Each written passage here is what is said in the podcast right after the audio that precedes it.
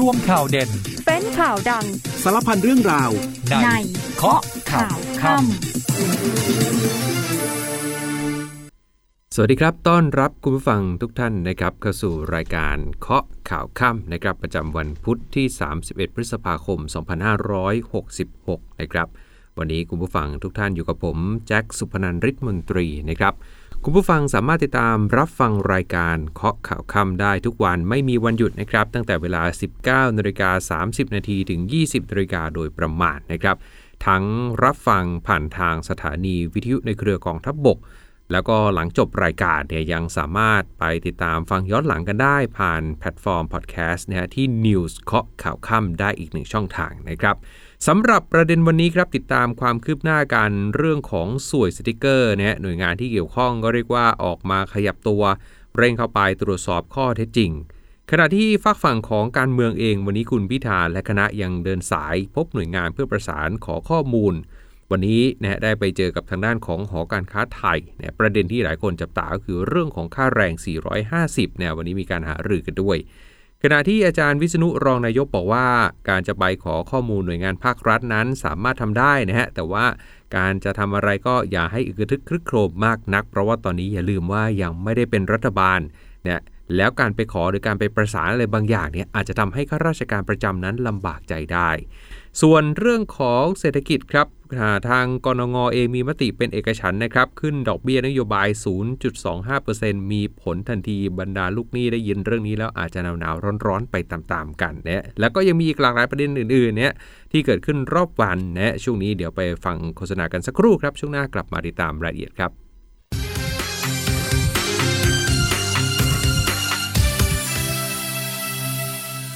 กลับมาเคาะข่าวกันต่อนะฮะช่วงนี้ว่ากันด้วยเรื่องของสวยกันนิดนึงนะฮะที่กลับมาเป็นข่าวดังอีกครั้งยังต้องตามกันต่อครับ วันนี้มีความเคลื่อนไหวเรียกว่าความเคลื่อนไหวเนี่ยมีชนิดรายวันกันเลยทีเดียวนะวันนี้เช่นเดียวกันครับ หลังจากเมื่อวานนี้เนี่ยมีคำสั่งย้ายผู้การตำรวจทางหลวงไปแล้ว วันนี้นักข่าวอะไปดักรอสัมภาษณ์พบตรถึงความคืบหน้านะเดี๋ยวมีรายละเอียดมาฝากกันด้วย แต่ว่าไล่เรียงแบบนี้แล้วกันนะฮะ ต้องบอกว่าคนที่เปิดหน้าชนเรื่องนี้เนี่ยนะฮะถ้าจำกันได้ก็คือทางด้านของคุณวิโรธลักษณะอดิศรว่าที่สสบัญชีรายชื่อของทางก้าวไกล ซึ่งก็ทยอยออกมาแฉสารพัดสวยฮะแต่เราว่ากันด้วยเรื่องของสวยรถบรรทุก หรือว่าสวยทางหลวงกันก่อนเนี่ยคุณวิโรธโพสต์ข้อความในโซเชียลถึงประเด็นปัญหาสวยทางหลวงอย่างต่อเนื่อง บอกว่าไม่ใช่ปัญหาใหม่ แต่เป็นปัญหาใหญ่เนี่ยที่มีมาหลายสิบปี มูลค่าการทุจริตคอร์รัปชันสูงในระดับหมื่นล้าน กระทบกับคนทั้งประเทศ เพราะว่าให้เห็นภาพอย่างนี้เขาบอกว่าเวลาผู้ประกอบการต้องจ่ายสวยเนี่ยมันเป็นต้นทุนของผู้ประกอบการที่สูงขึ้น แม้ว่าเนี่ยเวลาจ่ายแล้วจะสามารถบรรทุกสินค้าได้น้ำหนักเพิ่มขึ้นบ้าง แต่ถ้าไปดูแล้วมันไม่คุ้มกับค่าซ่อมบำรุงที่แพงขึ้น รวมทั้งเมื่อเจอการแข่งขันก็ต้องไปตัดราคากันเองทำให้กำไรของผู้ประกอบการเนี่ยลดลงไปมาก สุดท้ายแล้วต้นทุนนี้ไม่ได้หนีไปไหนฮะ มันก็จะถูกผลักภาระไปยังต้นทุนค่าสินค้าอุปโภคบริโภคที่เราต้องจ่ายจ่ายกัน ก็ทำให้สินค้าเนี่ยก็ต้องปรับราคาสูงขึ้นท้ายที่สุดแล้วก็ไปกระทบกับผู้บริโภคที่ต้องแบกรับค่าของชีพที่สูงขึ้นตาม นอกจากนี้ครับอีกมุมหนึ่งเนี่ยนะฮะปัญหาในทางอ้อมผลกระทบทางอ้อมก็คือว่าเวลารถมันทุกหนักๆเนี่ยนะฮะถนนหนทางเส้นทางต่างๆ ที่ใช้เนี่ยถนนเหล่านั้นก็ชำรุดครับเเป็นอันตรายต่อผู้ขับขี่นะแล้วก็ยังเปลืองงบประมาณที่ต้องไปซ่อมบำรุง บางคนบอกเอ๊ะทำไมถนนพังเส้นเนี่ยทำเป็นเจ็ดชั่วโคตรทำแล้วก็ยังไม่เสร็จสักทีทำแล้วเดี๋ยวก็พังทำแล้วเดี๋ยวก็พัง อันนี้ก็จะเป็นหนึ่งสาเหตุแล้วเพราะว่ารถหนักๆเกินมาตรฐานเนี่ยไปวิ่งก็ทำให้ถนนพังเขาบอกว่าถ้าเกิดเราไม่ต้องไปจ่ายเงินประหยัดงบประมาณซ่อมถนนตรงนี้ไปได้เนี่ยรัฐจะมีงบประมาณในการดูแลสวัสดิการของพี่น้องประชาชนเพิ่มขึ้น ร้อมกันนี้คุณวิโรธยังแตะถึงเรื่องของการแก้ไขที่ยั่งยืนระยะยาวเนี่ยอาจต้องเอาเทคโนโลยีเข้ามาจัดการ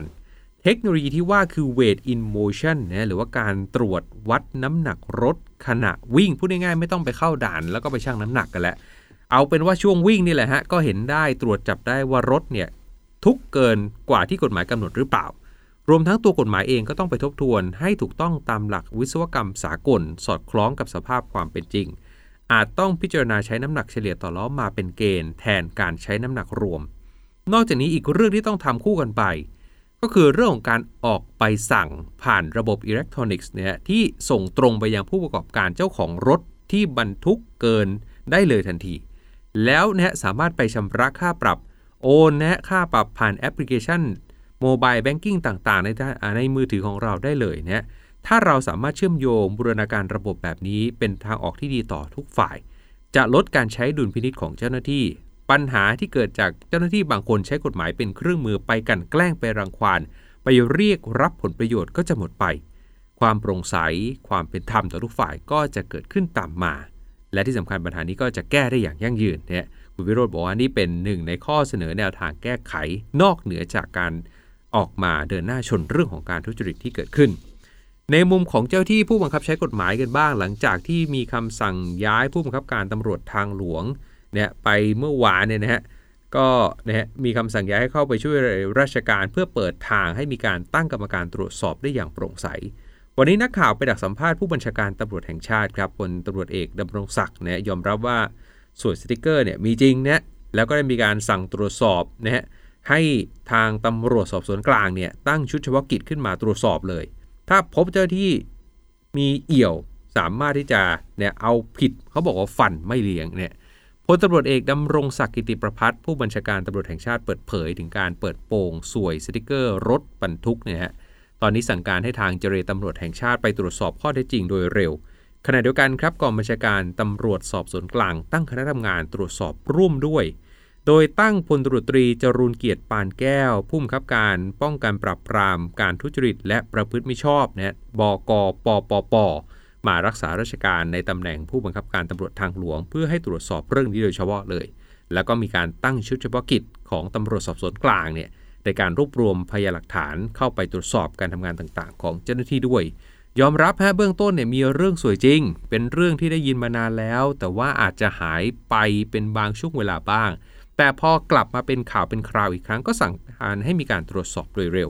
เรื่องสวยเขาบอกอย่างนี้เขาบอกมีทั้งผู้รับและผู้ให้ผู้ให้จริงๆ ก็คือผู้ประกอบการภาคขนส่งนี่แหละ ส่วนผู้รับก็ไม่ใช่ใครไม่ใช่ใครที่ไหนก็คือเจ้าหน้าที่ของรัฐ ก็ต้องให้ทางปปปเข้ามาตรวจสอบในทุกมิติ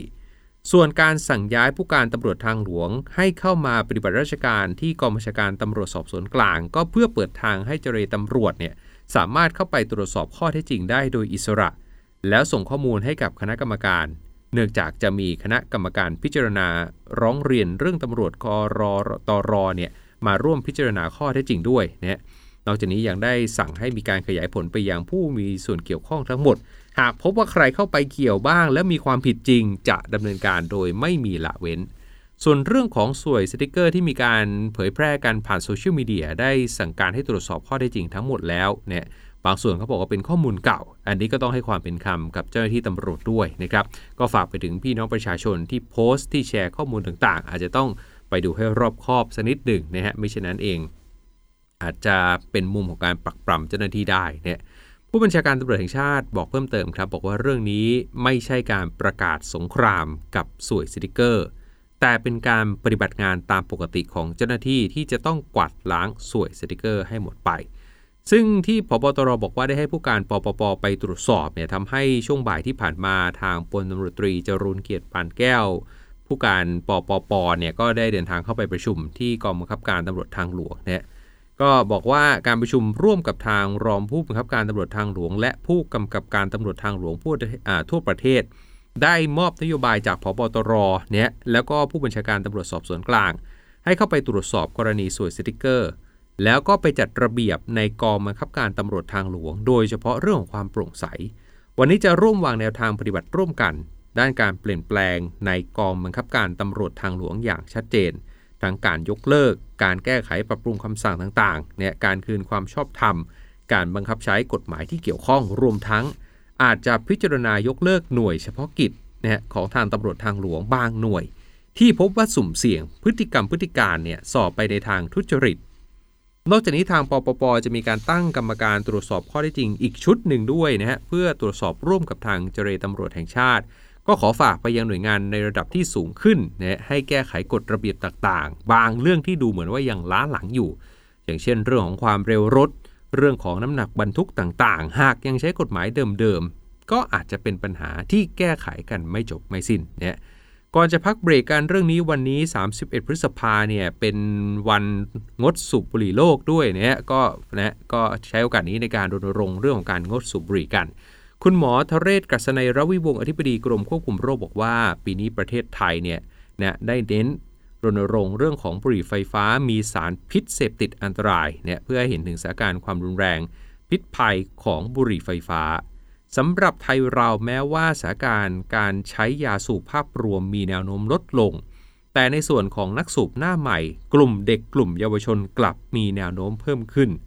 ด้านผู้แทนองค์การอนามัยโลกประจำประเทศไทยนายจอร์จเวเดอร์เนี่ยบอกว่าบุหรี่ไฟฟ้าเนี่ยนะยังคงเป็นบุหรี่แม้ว่าจะไม่ได้มีใบยาสูบเป็นส่วนประกอบ แต่ก็มีสารนิโคตินซึ่งเป็นสารเสพติดและมีอันตรายหลายชนิด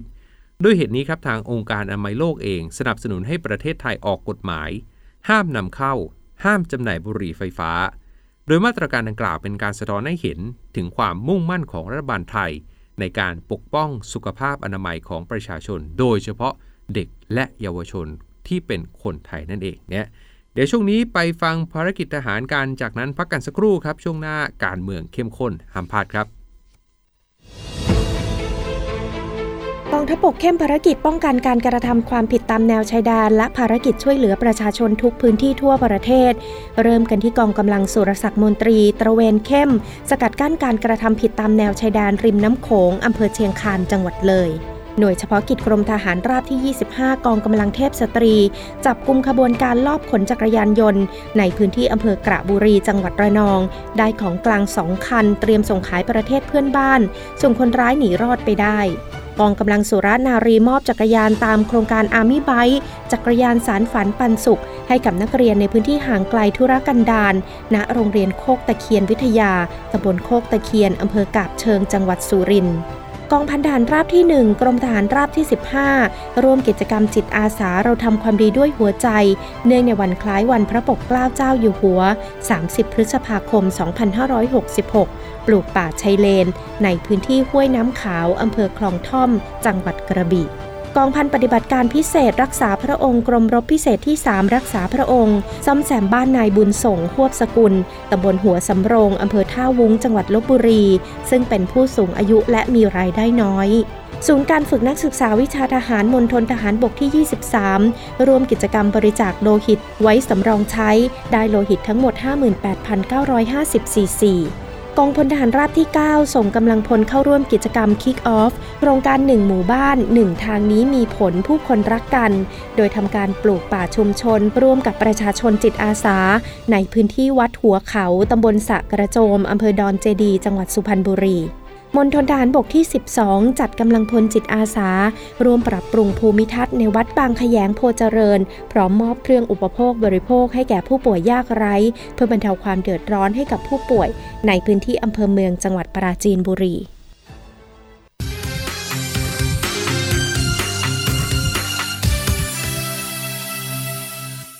กลับมาเคาะข่าวค่ำกันนะฮะช่วงนี้มาว่ากันด้วยเรื่องการเมืองร้อนๆนะฮะตอนนี้ต้องบอกว่าทางด้านของคุณพิธาเนี่ยยังคงเดินหน้าเดินสาย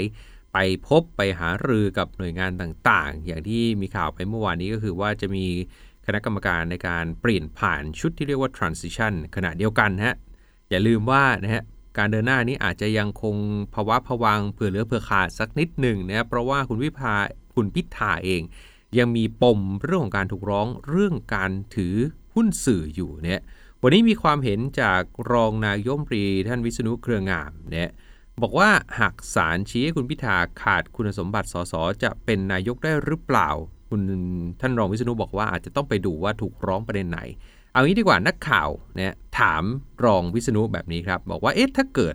คุณพิธาหัวหน้าพักก้าวไกลเนี่ยถูกศาลวินิจฉัยเรื่องขาดคุณสมบัติ จากการถือครองหุ้นไอทีวีเนี่ยนะจะทำให้ 1. ขัดคุณสมบัติการเป็นสสหรือเปล่า 2. แล้วจะไปกระทบกับการเป็นนายกหรือเปล่า 3. แล้วการที่คุณพิธาไปรับรองผู้สมัครของก้าวไกลในช่วงการเลือกตั้งที่ผ่านมาเนี่ยมันจะกระทบไหมอย่างไรเนี่ยอาจารย์วิศนุตอบแบบนี้ครับอาจารย์วิศนุบอกว่าตัวเองเนี่ยก็ตอบไม่ถูกเหมือนกัน อยู่ที่ว่าต้องไปตั้งต้นที่ว่าผู้ร้องเนี่ยร้องในประเด็นไหนเนี่ย ถ้าร้องในประเด็นแรกก็คือขาดจากการเป็นสส ถ้าร้องเรื่องนี้อย่างเดียว คุณพิธาก็ยังเป็นนายกได้ เพราะการเป็นนายกไม่ต้องเป็นสสก็ได้ หรือว่า 2 ถ้าร้องว่าขาดจากการเป็นนายก อันนี้รองวิษณุบอกว่าก็ยังสามารถเป็นสสได้เนี่ยแต่ 3 ถ้าเกิดเขาร้องทั้งสองเรื่องศาลก็อาจจะวินิจฉัยทั้ง 2 ประเด็น หรืออาจจะกระทบไปถึงการรับรองสมาชิกพรรคด้วยฉะนั้นอยู่ที่ว่าเนี่ยกระดุมเม็ดแรกติดไว้อย่างไร ก็คือร้องว่าอย่างไร อาจารย์วิษณุบอกว่าอย่าเพิ่งคิดไปไกลขนาดนั้น เอาทีละประเด็นกกตตอนนี้ยังไม่ได้ทำอะไรเลย อย่าเพิ่งคิดแง่ร้ายไปก่อน อย่างไรก็ตามการที่พูดแบบนี้ก็ไม่ใช่เป็นการชี้ช่องว่าจะต้องไปร้องอย่างไรแค่เอาหลักการมาอธิบายให้เกิดความเข้าใจ เพราะว่าทั้งหมดก็อยู่ที่ผู้ร้อง ผู้ร้องร้องประเด็นไหนศาลก็จะวินิจฉัยในประเด็นนั้น ถ้าเกิดร้องทั้ง 3 ประเด็นศาลก็จะวินิจฉัยทั้ง 3 ประเด็น ส่วนถ้าเกิดมีการร้องในประเด็นเรื่องสมาชิกพักนักข่าวถามว่าเอ๊ะจะต้องมีการเลือกตั้งใหม่ทั้งหมดหรือเปล่า อาจารย์วิษณุชี้อย่างนี้ครับ บอกว่าเอ๊ะถ้าเป็นอย่างนั้นอาจจะถึงขั้นต้องเลือกตั้งซ่อมใหม่ เพราะยกเคสในอดีตกรณีที่คุณหญิงพจมานณป้อมเพชรอดีตภรรยาของคุณทักษิณไปกาลงคะแนน แล้วมีคนถ่ายภาพไว้ได้ เหตุเนี่ยเกิดแค่คูหาเดียว แต่ทำให้การเลือกตั้งครั้งนั้นเป็นโมฆะทั้งประเทศ เชกเช่นเดียวกับกรณีนี้ครับ หากมีการเลือกตั้งซ่อมก็ต้องเลือกตั้งใหม่ทั้งประเทศ นอกจากเรื่องของการร้องให้ตรวจสอบกรณีการถือหุ้นสื่อแล้วอาจารย์วิษณุยังพูดถึงการเดินสายของ 8 พักร่วมที่ไปพบหน่วยงานต่างๆ บอกว่านะฮะการที่ทั้ง 8 พักตั้งคณะทำงานในช่วงเปลี่ยนผ่าน ขอข้อมูลไปยังข้าราชการหรือส่วนราชการสามารถทำได้ แต่อย่าให้เอิกเริก เนื่องจากตอนนี้ยังไม่ได้เป็นรัฐบาล หวั่นว่าข้าราชการประจำอาจจะลำบากใจได้เนี่ยรองวิษณุพูดถึงกรณีที่พรรคก้าวไกลจัดตั้งทีมเปลี่ยนผ่านรัฐบาลเพื่อประสานขอข้อมูลจากหน่วยงานราชการที่เราเห็นข่าวคราวกันเนี่ยนะเนี่ยอาจารย์บอกว่าถือว่าเป็นการเตรียมตัวที่ดี แต่เท่าที่ทราบมาเขาก็ไม่ได้บอกว่าจะตั้งทีมมาเพื่อแทรกแซงข้าราชการ เพียงแต่ขอความร่วมมือจากฝ่ายข้าราชการประจำให้ช่วยชี้แจงข้อมูลก็เท่านั้น ก็ทำกันโดยสันทวไมตรี จึงไม่ผิดอะไรสามารถทำได้ ในอดีตก็เคยมีการทำเช่นนี้ขอให้ไม่เอกระเริกก็แล้วกันไม่เช่นนั้นข้าราชการประจำจะลำบากใจ เพราะตอนนี้เขายังทำงานอยู่กับรัฐบาลชุดปัจจุบัน แต่สิ่งที่สำคัญกว่านั้นฮะอาจารย์วิษณุบอกว่า ยังไม่รู้เลยว่าใครจะเป็นรัฐบาลชุดถัดไป ส่วนการให้ข้อมูลของข้าราชการประจำอาจารย์พิษณุบอกว่าก็ไม่ได้มีความผิดแต่อย่างใด แต่อาจจะลำบากใจบ้าง ก็ขึ้นอยู่กับว่า เขาขอข้อมูลอะไรไป พร้อมย้ำว่าถ้าเกิดทำเงียบๆก็ไม่มีปัญหาอะไร อย่าไปแสดงตนว่าเป็นรัฐบาล เพราะวันนี้ยังไม่ใช่ ถ้าอึกกระทึกครึกโคมก็ไม่ฉุกอ่าก็ไม่ควรขณะที่วันนี้คุณพิธาเองเดินสายพบหน่วยงานต่างๆเนี่ยนำทีมเศรษฐกิจไปพูดคุยกับสภาหอการค้าไทย อย่างเช่นเรื่องของค่าแรง 450 เนี่ยก็หนีบคุณสิริกัญญาตันสกุลรองหัวหน้าพักเนี่ยนะฮะไปพบกับคุณสนั่นอังอุบลกุล ประธานสภาหอการค้าไทยเนี่ย หารือครับว่าภายหลังการจัดตั้งรัฐบาลเสร็จสิ้นเนี่ยก้าวไกลมีแผนการทำงานในมิติทางด้านเศรษฐกิจอย่างไร คุณพิธาบอกว่าวันนี้คุยกัน 3 เรื่องหลักๆ เรื่องแรกคือความคืบหน้าในการจัดตั้งรัฐบาล ภายใต้แนวทาง 23 ข้อตาม MOU 2 ก็คือเรื่องของมุมมองเศรษฐกิจของรัฐบาลชุดใหม่ และ 3 นโยบายเศรษฐกิจที่เน้นการพัฒนาเศรษฐกิจและการเติบโตอย่างเป็นธรรม ส่วนเรื่องความเร็วในการจัดตั้งรัฐบาล คุณพิธาบอกว่าอันนี้ขึ้นอยู่กับกกตว่าจะรับรองได้เมื่อไหร่ เมื่อไหร่ที่กกตนับหนึ่งเนี่ยรับรองมาปุ๊บก้าวไกลพร้อมนับหนึ่งและมีกรอบเวลาที่ชัดเจน ในการเปิดประชุมสภาและการโหวตเลือกนายกรัฐมนตรี ส่วนกรณีการบริหารงบนะในปี 67 2แสนกว่าล้านเนี่ยนะฮะจะต้องรื้องบใหม่ตามที่ก้าวไกลประกาศ Zero Base Budgeting หรือเปล่าเนี่ยอันนี้นะบอกว่าให้เป็นหน้าที่ของทีมด้านเศรษฐกิจที่ต้องไปหารือเนี่ยก็รอข้อสรุปจากทีมเศรษฐกิจตอนนี้ก็มีการตั้งคณะกรรมการชุดเปลี่ยนผ่านไปแล้ว สำหรับเรื่องค่าแรง 450 ที่ประกาศว่าจะทำให้ได้ภายในร้อยวันแรกนะวันนี้ก็ได้มีการชี้แจงเรื่องนี้กับหอการค้าไทย บอกว่าจะต้องมองภาพครบทุกมิติ ทั้งเงินเฟ้อผลิตภาพของแรงงาน ซึ่งปัจจุบันเนี่ยก้าวไกลมองว่าค่าแรง 450 ถือว่ามีความเหมาะสม แต่ไม่ได้คิดแค่จะขึ้นค่าแรงอย่างเดียว แต่คิดว่าจะทำให้แรงงานนั้น สามารถพัฒนาทักษะและดำรงชีวิตต่อไปได้ด้วย ยังไม่สามารถตอบได้ว่าการปรับเนตราขึ้นค่าแรง หรือระยะเวลาร้อยวันหรือไม่สามารถทำได้หรือไม่ เน้นย้ำว่าทั้งหมดทั้งมวลต้องผ่านการคุย การคิด พิจารณา ให้ครบทั้งไตรภาคีก็คือทั้ง 3 ฝ่าย ด้านคุณสนั่นบอกว่าการหารือครั้งนี้เป็นการพบปะที่สร้างสรรค์ก็ทำให้เขาเองก็สบายใจขึ้นนะในมิติของผู้ประกอบการหรือหอการค้า เพราะมองว่าค่าแรง 450 เป็นความเห็นของทั้งสองฝ่าย ก็ไม่ได้แตกต่างกันมาก แต่การจะเอาไปใช้จริงๆเดี๋ยวก็ต้องมาจับเข่าคุยกันในเรื่องของรายละเอียด ไม่ว่าจะเป็นจังหวะเวลาหรืออัตราการปรับขึ้น เนื่องจากว่าเรื่องนี้มีความอ่อนไหวพอสมควร คาดการณ์กันว่านะน่าจะสามารถจัดตั้งรัฐบาลแล้วเสร็จในช่วงเดือนกันยายน และก็แสดงความเชื่อมั่นในศักยภาพของก้าวไกล ที่จะทำงานได้ตามที่หาเสียงกันไว้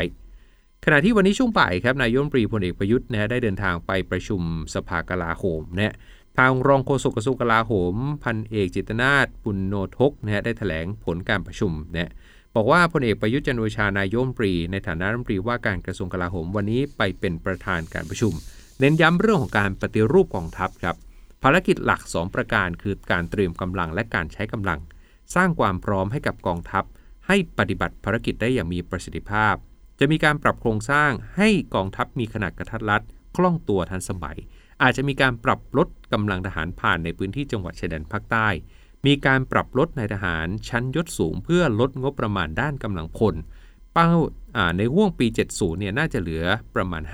50%นอกจากนี้คุยกันเรื่องของการตรวจเลือกทหารกองเกิน เข้าเป็นทหารกองประจำการเนี่ยปัจจุบันมีความต้องการพลทหารปีละ 90,000 นาย ตอนนี้กำลังปรับลดลงอย่างต่อเนื่อง